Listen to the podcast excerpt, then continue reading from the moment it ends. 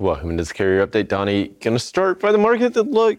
We're going to look at markets and pull up some lanes out of these markets, but the markets that drive the freight economy, right? The first one you think of is Los Angeles because as imports come out, I mean, you think about Inland Empire with the warehousing and situation, freight flow, how freight flows out of Los Angeles, on Ontario is kind of the reaction that you see in the market a few weeks later, or about a week later. the leading key market to all the other key indicating markets. Yep. So we see rejection rates dropping down. They hit bottom right before December, and they've been climbing back mm-hmm. slowly. Mm-hmm. So we're seeing rejection rates pick up in that market. So that might be a leading factor. Our spot rates picking up in that market. Yeah. Uh, freight volumes a little bit higher back here in October. Of course, you know we had that's when all this stuff is coming in off the ports. There's still a lot coming out the ports, but freight volumes. But it's kind down. of an indication that it's not necessarily needed to backfill, right? No, these could be going straight into warehouses. That's what. I, that's where I was. What I was kind of thinking. It's like we're still bringing stuff in, but it's going flowing into a warehouse and sitting there. It's not necessarily flowing lot, directly out of, of, a. Yeah, a lot of it goes on the rail. Yeah, that's too. And goes to warehouses in Dallas, warehouses in Chicago, Atlanta, Harrisburg. Yeah. or they may go to by truck to DCs. Yeah.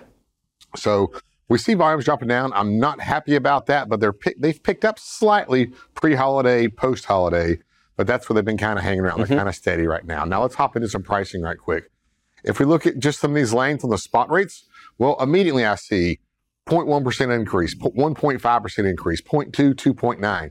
So we are seeing some rates starting to pick up slightly in the Los Angeles market. This is the leading market. This will trickle across this country. That's why another reason I'm saying start pushing your spot rates up now? Yeah, I think the benefit now you start to look at some of these, that gap between contract and spot is narrowing, especially you look Harrisburg to, or LA to Harrisburg, right at 10 cents. You look LA to Dallas, 12 cents. There's, and then you're you're a little wider on Atlanta and Chicago, but this used to be a dirt cheap lane. Yeah, I mean this thing this has been picking up over the course of the past few months. Like this is not and I think that's why I don't say it gets forgotten about, but it doesn't necessarily show up on our weighted rejection index that we look at all the time because it's been so slow. Because it's been these steady increases, right? It's not a rapid change of the environment. It, it's slow happening.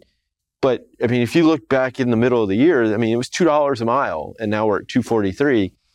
It's a positive sign when you really 20, think almost, about it. Almost twenty percent increase. Yep. Let's look at Chicago here right quick. Chicago, a little bit of the same story.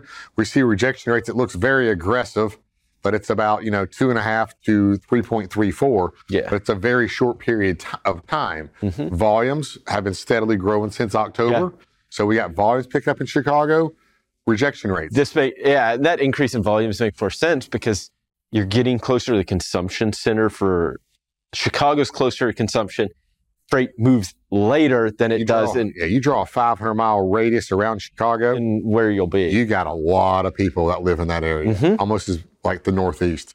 now, again, up 1.4%, up 2.4%, up 0.4, up 0.1. A lot of rates out of Chicago are starting to pick up. Yeah. That's why another reason I say start pushing your spot rates up. It's starting to happen in these bigger cities.